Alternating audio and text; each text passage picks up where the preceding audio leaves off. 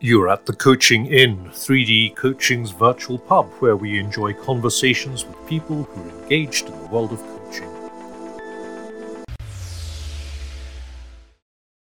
Hello, and welcome to this week's episode of the Coaching Inn. I'm Claire Pedrick, and today I'm in conversation with Raggi Kotak, who sent a lovely message to say it felt relieving to hear your recent discussion on race mostly because you accepted how little you knew about working with those of us with other identities and how important it is to hold these conversations in the predominantly white world of coaching.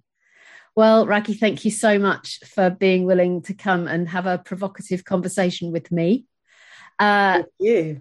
And thank you for making contact. It, it, you know, it really helps to broaden our own insights and experience to have really great conversations, doesn't it? Mm, thank you for having me. Um, I forgot I sent you that message. I do remember. I do remember now. I remember listening to one of your podcasts talking about race. Yeah. I'm feeling relieved that the conversation was happening. So yeah. Yeah. Yeah, there are more to come.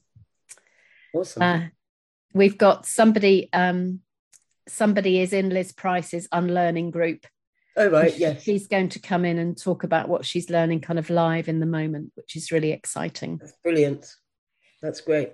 So, you have a very interesting background as a yes. barrister, a coach, a right. human being, a provocateur. Ah, yes. Tell us a bit about your professional journey and your human journey, Raggi. So, um, my professional journey as a coach um, I I'm, I'm a fairly new coach. I um, I studied last year. I qualified at the end of last year, yeah. and I've been coaching since then. Um, I'm probably about 60, 70 hours in and trying to get to my 100 so I can get accredited. Fantastic. And in relation to my other journey, um, my main career was as a barrister. I practiced for around 20 years, representing asylum seekers. Um, and about two years ago, I stopped taking on work and I started working full time as a race educator. Mm. So I'm working with individuals in organizations talking about racism and other forms of oppression and how they can do better, how they can challenge those dynamics and create a more level playing field. Wow yeah. So a huge breadth of experience. Thank you. And lots of teachers amongst the people you've worked with who've made you the person you are today. Yes. That's that's absolutely true. Yes. I was particularly struck by your from your email that you're new to coaching. And i think that one of the things that i notice is that people who are are new to to being a coach but also new into the coaching training space right probably see things that those of us who've been around for a long time don't see. I hope so. So um, what do you what do you see? What do I see in the coaching world? Mm. I don't really know the coaching world that well. I don't really feel that um, I've had that much contact with the world. It it is one of the things I do, but it's one of the things I do amongst many. Yeah. Um, my lens is always on anti-oppression because that's kind of what I do. Mm. So um, it's quite challenging coming into the coaching world because it, from, from my experiences, it's a predominantly white world, yeah, a predominantly privileged world, and um, you know, as part of the training, you're one of the only racialized people in the room, and that is impactful. Mm. That is impactful because um, because I feel like I want to be cautious about what I say because I don't want to criticize anybody. But I had quite a difficult time of my training. I had quite a, a challenging time of my training, and various things came up in the group, which were about race. Um, and uh, as the only racialized person that uh, mostly there, you're the one that really gets most impacted by those dynamics. So so my my journey into coaching wasn't really positive. Yeah. Um, I have had some very positive interactions with with coaches who have been very supportive. Um, and my journey now as a coach. Um, I, I, I really do. I really do love coaching. I really enjoy it. Um, but the, the clients I see are mostly racialized or or come with other backgrounds, like somebody's trans or they're queer or they're uh, off color, um, because they're the kind of people that seek me out. Really, I think. Yeah because if people want coaching, they want coaching by somebody who reflects their identities and understands their identities. Mm-hmm. And on LinkedIn or professionally, I'm very clear that I'm a racism disruptor, or you know, and and if you look at my background, it's it's clear that I've been working around injustice for my entire career. So people seek somebody out who is going to understand their experience. Yeah. So that, yeah. that feels really great and and I should I guess I should say uh, mostly now I'm charging more, but mostly for most of my coaching hours I was coaching for charity donations to get the experience, and therefore it was an accessible way for people to get access to a coach, and that's how these people found me as well. Yeah, yeah, and I hope you're going to still work with them. Yes, I hope so. Yeah. Yeah. So, what's your experience of coaching people from diverse backgrounds? What what skills and gifts do you notice that you need to draw on? So, I guess um, most people that come to me have a story about um, their own identity or their sense of belonging or a problem at work or something happening in their relationship or family. And what I notice is that structural issues of oppression, uh, racism or homophobia or transphobia, is always a big part of the story. So they'll be telling me a story and they'll be saying, "Oh, you know, they tell me that I'm really angry all the time, and uh, and um, you know, and I need to calm down." And and I'll be I'll feel quite surprised because they don't come across as angry to me at all. And they'll be telling me a story of working with young people and the young people love them and then the other adults don't love them. And I'm I'm sort of, well, well, why do they say you're angry? Isn't that something that happens all the time to black women that they're told that they're angry when they're just being articulate or expressing themselves? So what I find is within the stories, there's often elements of oppression that they're experiencing. And if you're not aware of how these systems work and you can't point them out, then um, they tend to internalize them and see it as something wrong with themselves. Um, so I think it's really important to have an understanding of how systems of oppression work, not to assume that they're always there, but just to be aware of them and to ask the right questions mm-hmm. so that you can ascertain what's really going on. Mm. I also think it's really important because um, I know from my own journey of being coached and I am being coached at the moment. I'm in a peer reciprocal coaching uh, sort of relationship uh, through the ICF. Um, I know that when I'm being coached with somebody who doesn't have this awareness, I don't bring my whole self. I'm not going to talk about the issues in my life that are impacting me. I'm not going to talk about these issues because they're not going to be understood on the other side. And I hear that from a lot of people. I hear that from people I coach that say how relieved they are. It's the first time they've ever been able to talk about these issues. So I don't think it. I, I don't think that you have to be coached by somebody who has the same identity as you at all. But I do think it's really important to be coached by somebody who understands identities. And I think that that's a core competent skill that we all need as coaches. I agree. And what I think you're there's there's something there about being aware that there are things that may be a bit hidden at the beginning yeah. of the conversation. Yeah. Which may need just to be invited into the room if people want Absolutely. to say something. Absolutely. It is so relieving. I notice how relieving it is for the people I'm working with when I show that I understand the dynamics. Mm-hmm. It's it's such a relief to have a space where you can actually speak from your heart and talk about what's really going on for you instead of you know, diluting what you're saying because there's a fear that it's not going to be held and understood. And also, you know, as racialized people, we're not always used to talking about our experience um, uh, because we haven't had the space. I think coaching is quite uh, an elite um, space for people to have. Um, you know, I mean, who really has access to coaching? Uh, if, if, if you don't have access, certain communities, more privileged people will, go, will ha- have access to coaching. They can pay for it, or their organizations are paying for it. And uh, I mean, I'm not suggesting that we don't have privilege as well, but I do find that there's less access to coaching in our communities.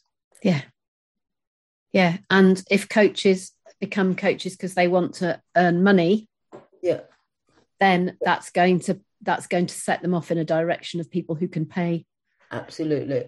I think it's a brilliant skill. I think coaching is really fantastic. And it's been really good for me, you know, being just doing my training has been really good for me because you're constantly being coached. And I've seen myself really grow through that experience. Mm. And I really love giving that experience to, to others. And I want those that don't have access to coaching to have access. It's important. Yeah. And allowing people to feel heard for the whole of themselves. Absolutely. And not only feeling heard for the bit that's that people feel that they can absolutely. listen to. And i don't want to listen to that or i don't know to ask about that. Absolutely. As as you're talking i'm thinking about all the talking around systemic coaching and coaching people in their systems. Okay. And i'm just thinking that it's rare or maybe very rare when people are describing the whole systemic context to also talk about race and difference. Okay. I mean, I, I don't know because I haven't had that yeah. much experience around coaches that are doing systemic coaching. So I d- I don't really know. When we talk about systemic coaching, what are we actually saying? That's a really interesting question. And I think that's a really good direct question to ask people, isn't it? I think it's, you know, it's about people in the contexts in which they work. So it's in their organization, in their family system, in their everything in yes. the world. Yes. And you hear that a lot. Right. But you don't hear in your color, in your experience of life, in your. But that makes no sense at all because how can you be coached in a system when you're not thinking about your racial identity or your sexuality or any of these identities that are so important to us? You know surely that's a big part of the system. Which is why we need to talk about it. Yeah. Yeah because for me you know my identity is a huge part of who i am and I've been in spaces where I haven't felt comfortable with that identity a long time ago because I, you know, as a barrister, I worked in the political chambers where there was such a mix of mix of people, and we were all really welcome as we are. Uh, but you know, prior to that, I remember being in places where I felt really unwelcome. Mm. And you couldn't talk about these issues. You couldn't name race. You couldn't talk about our difference. Everybody had to be the same. Everybody had to show up the same. And that is really exhausting. Right? You know, it's really important to have spaces where you can just be free and you can really talk about what's going on for you. Yeah, and that yeah, and it's allowing people to be uniquely themselves, whatever their story. And I guess, I guess, if you're not from one of those marginalized identities, you wouldn't really understand the importance of your identity. You know, uh, if I look at my friend circle, who are mostly people who are racialized or people who are queer, or I'm also queer, by the way, uh, if you didn't get that bit. um, um, who we are is such an important part of everything about us. And, you know, it's not that we have to talk about it all the time because we're together, but um, it is really a big part of our lives and I've also, you know, I've been in um, therapy relationships for many years um, and realized afterwards how how although I got a lot of healing, really, really brilliant healing, how difficult it was that they didn't understand my identities. Mm. You know, and you know, various things come up where you can't get support around and which are not understood. And you have to swallow them and you have to always kind of give space for the lack of understanding on the other side. That, I think that's a problem. And I don't think it's that hard to educate ourselves about difference. I think we all have to go through a journey where we learn about different communities. Like, for example, um, I've had to do a lot of learning about trans communities or non binary people because, you know, that's not my identity, but I do have people that I'm working with who have those identities. So I need to understand them.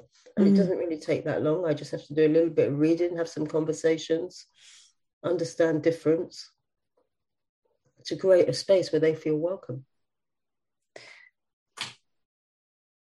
So you've said two really interesting things there. One is this is what I do to understand. Yeah. I read a bit, I have conversations. What do you want, speaking as you personally, to be to feel understood? What do you see or hear or sense to feel understood? Um I think um, I am racialized, but white people are also racialized. So, what we do when we talk about race is we talk about people that look like me, brown people, black people, right? But um, I'm sort of cautious of what I'm saying because all the racial identities, the whole thing is a social construct. It's something that was developed a few centuries ago in order to separate us, right? So, there's mm. no there's no real science in the difference between us. We're all genetically the same. The only difference is really geography. My skin is darker because my family are from India, which is closer to the sun, so I need darker skin, right? So that's the only difference. But but for centuries we've been socialized in these differences. So in reality, we have to act as if these differences are real uh, because racism is real, right? Mm. So I talk, you know, if if if being Asian, if being brown is a race, then being white is also a race.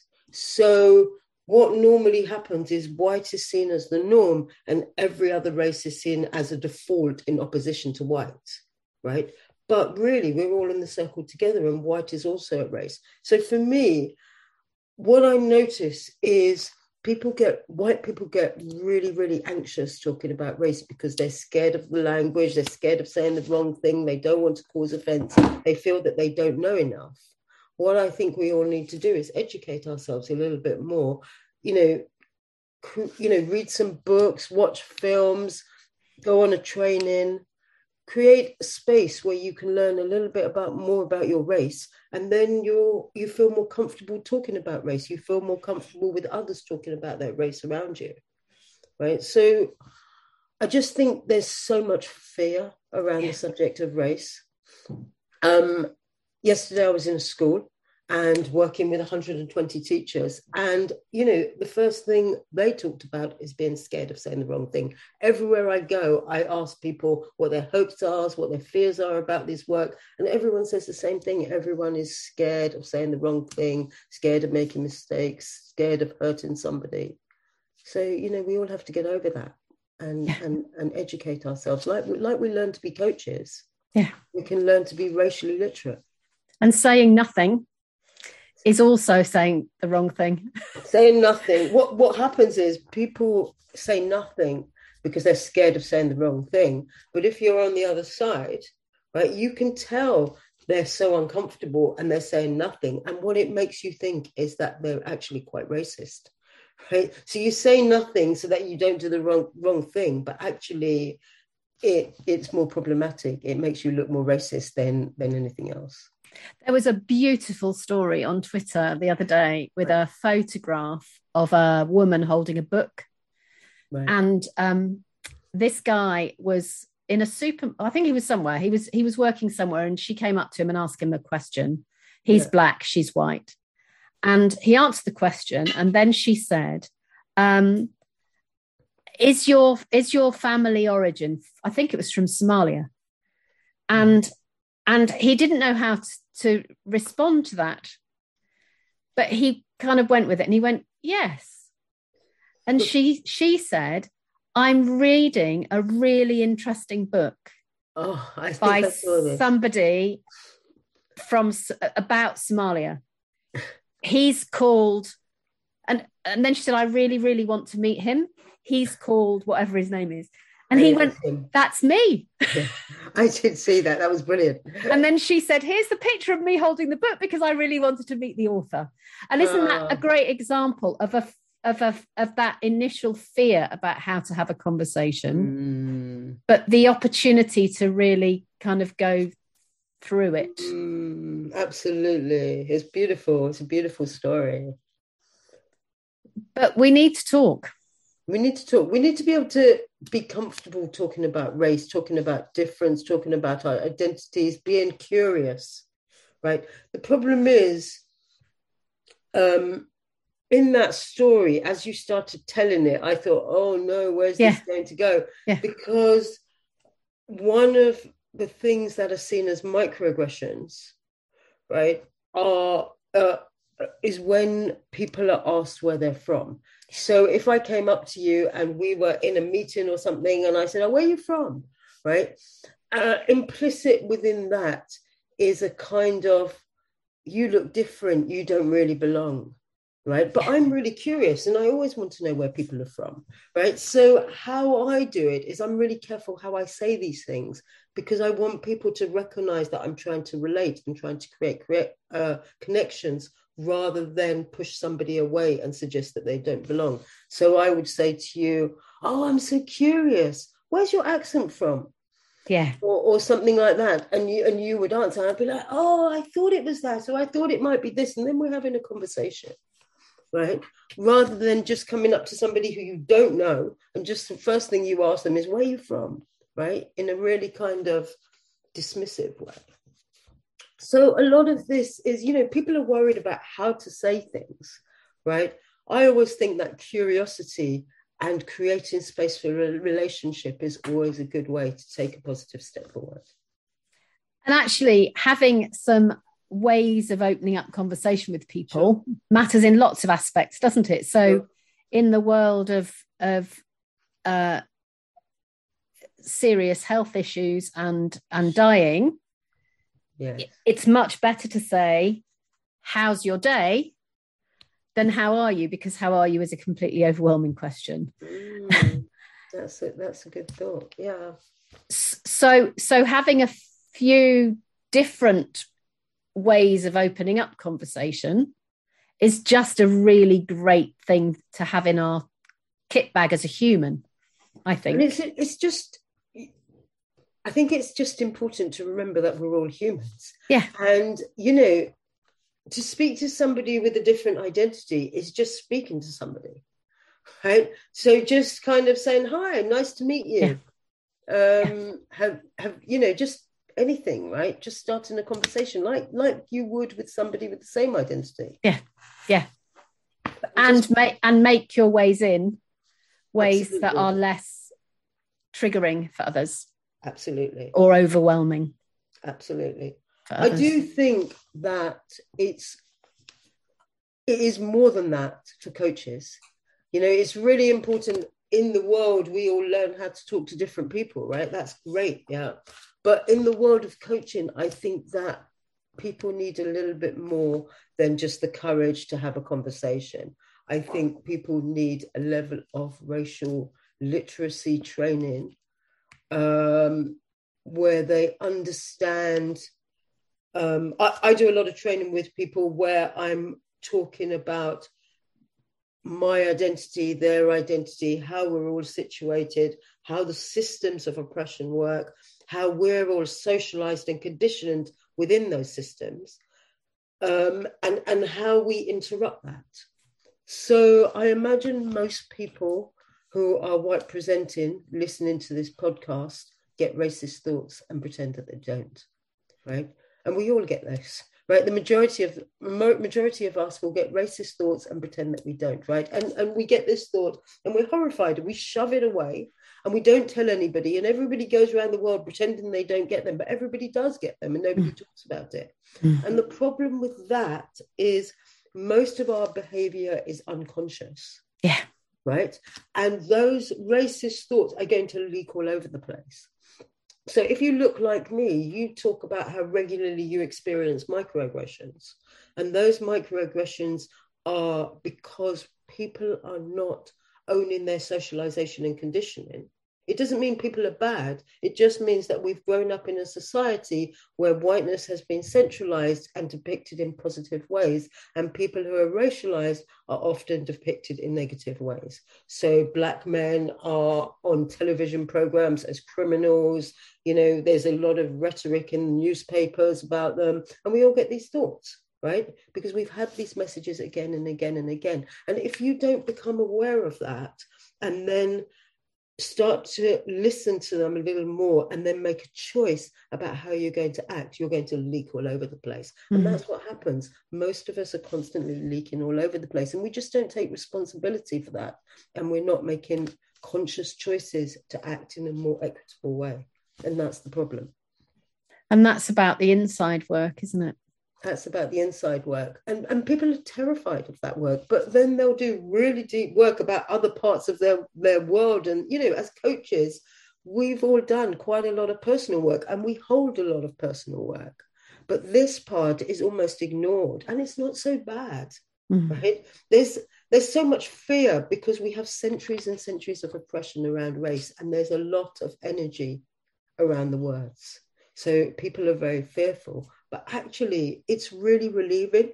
When I held this space with teachers yesterday, they were all rushing up to me saying, Wow, that was so amazing. I had such great conversations with my colleagues. We don't talk with our colleagues about race, but when there's a facilitated space, I always find people are really relieved to have the opportunity. Yeah. So we have to create those facilitated spaces initially so that people can have those conversations, or people have to do their own work and just pick up a book and start learning about difference. They just widen their experience and widen their horizons. The way we stop becoming so biased is by widening our, our knowledge base and learning more about difference. That's what really supports us. Yeah. And talking about it. Talking about it gets it out from the inside. So, do you think about your whiteness? Do you have conversations about your racial identity? I do. And I think a lot about my privilege. Okay. And then it gets very uncomfortable. Sure. And then I put it away. Sure. And then I wait till I'm courageous enough to do a tiny little bit more. It's a very slow journey because it's hard. And do you do that work yourself or do you have support? Uh, I have support coming and I'm not accessing it. And this is a very challenging conversation mm. in a good way. Yeah, but you didn't expect me to ask you these questions, did you? I thought you were questioning me. But no, I find but you're it right. really I find it really interesting because I think privilege gets a bad rap, right? I love my privilege. I'm delighted, right, that I have privilege, right? It's really helpful to me and I really enjoy it. But it's, you know, what do I do with my privilege? Right? Yeah. So that's really the yeah. question, right? It's not do you have privilege or a bad person? You know, great. We all, you know, you know, I do believe in a more equal world, but I don't want to knock anyone for their privilege. But I do ask them what they do with it. How do you create a space that your privilege is used to support those around you to create more equal playing field? And there's different kinds of privilege, aren't there? Because because sure. because there's the privilege of the fact that my parents were middle class and therefore all those privileges but then sure. and that's the easy one to talk about. Sure. The harder one to talk about is i get on the bus and nobody looks at me. Sure. Absolutely. Yeah. Nobody follows you in a shop. Nobody you know people listen to you when you speak. Yeah that's a privilege. Uh, what's really interesting which is the one that i'm thinking about at the moment is that now i'm almost 60, grey haired, I noticed that when I walk down the street, there are places where you walk down the street where people are coming the other way and they don't notice you and they push past you which Wow. didn't happen when I was younger. Wow. Does that really happen? Yeah. You wait till you get white hair. Yeah, it does. So there's something about invisible, there's something about a, an, an age thing for women, Mm, which which is talked about quite a lot by women who, who've, who've Mm. gone past that line, sure. where there's a an invisibility feeling. Mm, But then when I move, I would think I was saying this on a podcast the other day. When I move in the world of coaching, people go, "Oh, hi, it's you," wow. and then I get privilege again. So, Yeah. so probably for the same thing, you know, being older and That's interesting. isn't haired. That's interesting. I just think that these things are port- important to be aware of and to notice and to recognize and notice where you have privilege, where you lose privilege, and where those around you have and lose privilege. Yeah. Right. You know, it's not it's not to attack you to get a button and beat people over the head because they're excessively privileged. It's just about noticing and becoming aware of the impact you have in the world and the impact of others around you. And one of the things that I notice that makes me very uncomfortable, so sometimes I choose to notice it and sometimes I choose not to, is that in my life I've lived in in areas that are very diverse. And I've also lived in areas that are not diverse at all. Right. And and I observe here where there might be only one or two people of color somewhere Okay. That I might do something and nobody looks, and they might do something and everybody looks. You know, if, Yeah. if you're in a queue or you know all those Yes. things. Um, but we need to notice it, don't we? Because we do. need to recognise. Because another way of of describing the privilege we're talking about is what are the things that I take for granted that I don't know I take for granted Mm. about simply operating as a human in the world. Mm. Yeah, you know, these are important conversations for us all to have. And Totally. it's important for us to talk about whiteness Yeah. and what it means to be white and uh, how we move around the world. Um, one, one of the questions that came up yesterday in this session I was running was, you know, I, yeah, I'm glad to be here. I'm glad to be in this conversation. But to be honest, I don't really know why I have to do this work around racism because it's not really my issue. It doesn't really impact me and it's not my issue. And I don't really want to do it. And first of all, I thanked her for the courage of saying that because she wasn't the only one thinking that in the room. But then, you know, I pointed out that, but for white people, I wouldn't have a problem with racism at all. I would be completely good, right? So when we say, so when white people say it's not really my problem, it kind of is, because but for white communities in this in this country, I'm talking about in the UK, Yeah. racialized people would not have a problem, right? And, and of course, there's race there's racism across communities. In my community, the South Asian community, there's horrific levels of anti-blackness. You know, we're hugely racist against black people, and it's really important that we talk about that as mm. well, right? So it's it's not just white people. You know, amongst different communities, there's different levels of racism. I've been holding on to this and I'm going to say it. One of the things that frustrates me is is how quickly whiteness throws people out. Yeah.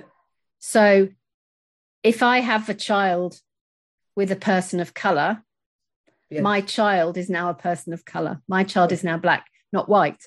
Well, Yes. why? How? That but that's a really pushing out culture, isn't it? That's a either you're I am I am offending myself by what I'm saying, but there's something about there's something there about pure white, and you, you have to be Yeah. white white to be white. Yeah. Absolutely. But we're all mixture of you know all those DNA testing things would make us find that you know I'm probably not English. In my heritage, there will be there will be other Sure. nations. Sure. I, you know, I just think, I just feel curious and interested in everyone's background and what they bring and who they are, right? You know, and, but we live in a world where racism has such a strong history, right? And, you know, if we're talking about being in Britain, British history is really quite shocking when we're talking about issues of racism, slavery, colonialism, right? So I agree with you. It, you know, you know, why are we in these conversations? But we do need to be in these conversations because that is the reality of the world we live in, yeah. and that is our history. Not to necessarily remain in them forever and to feel separated, but I think there's a point where we all have to do some individual work and understand where we're situated racially. If you don't understand where you're situated racially, then you're not going to understand the other.